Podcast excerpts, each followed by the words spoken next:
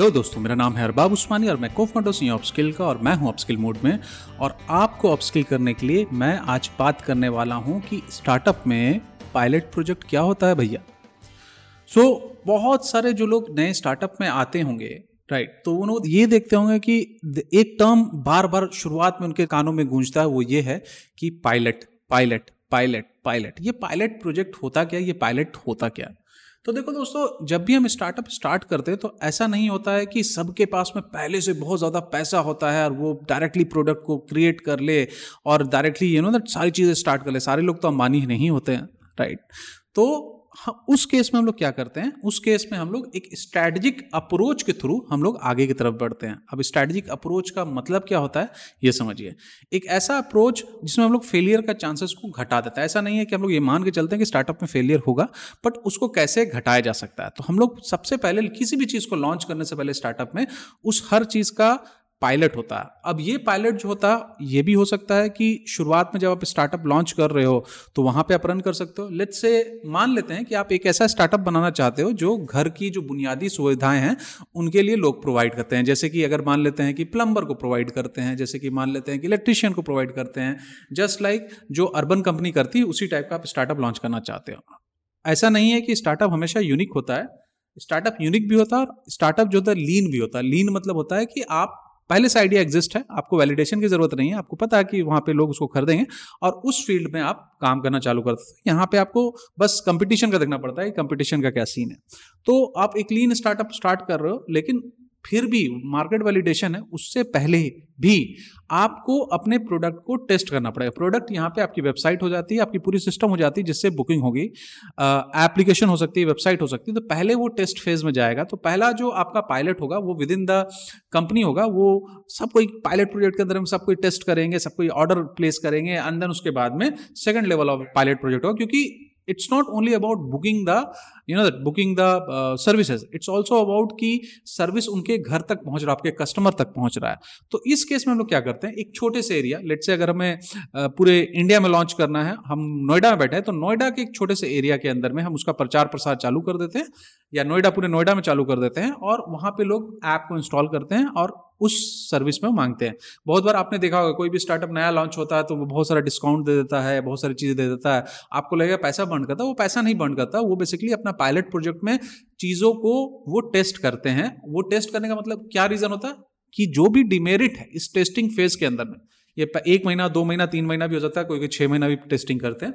तो जो भी डिमेरिट है ऑपरेशंस में लॉजिस्टिक में, या यू नो द टेक्नोलॉजी में, या यू नो द फ्लो में, लोगों को बुक करने में, जो भी चीज़ है, उन सारी कमियों को दूर करने का ये पूरा का पूरा पायलट प्रोजेक्ट होता है। यानी कि जब भी मेन लॉन्च होगा इसका तो इसको ये पूरी तरीके से अच्छे करके लॉन्च करेंगे। पायलट प्रोजेक्ट को आप ये भी समझ सकते हो कि ये एक सॉफ्ट लॉन्च है और यहाँ से उस डिमेरिट को निकाला जाता है राइट तो जैसे कि अगर मान लेते हैं कि कोई आदमी बुक कर रहा है सर्विस और वहाँ पे बेसिकली उसने सर्विस बुक की और उसके पास में जो इलेक्ट्रिशियन है या उसके पास में जो प्लम्बर है, वो तीन दिन के बाद में जा रहा। तो कोई भी आदमी आपका वैसा सर्विस लेगा नहीं। तो इसको कैसे रिड्यूस किया जा सकता है? कैसे कोलेब्रेशन उस एरिया में लोगों के साथ में किया जा सकता है? कोलेब्रेशन के बाद में जो एक एप्लीकेशन उन प्लम्बर्स के पास में भी होना चाहिए। एक आपके पास में एक, एक आपके पास में एक वॉच आउट होना चाहिए कि अगर किसी के पास में गया तो वो यहाँ से कॉल करके या उसको कम्युनिकेट करके उनको भेज मेक श्योर करें भेजने का। भेजने के बाद में आपके कस्टमर कैसे फील करते हैं उनसे फीडबैक लेना ये सारी की सारी चीज़ें लेते हैं ताकि चीज़ें बेहतर तरीके से मेन लॉन्च की जाए।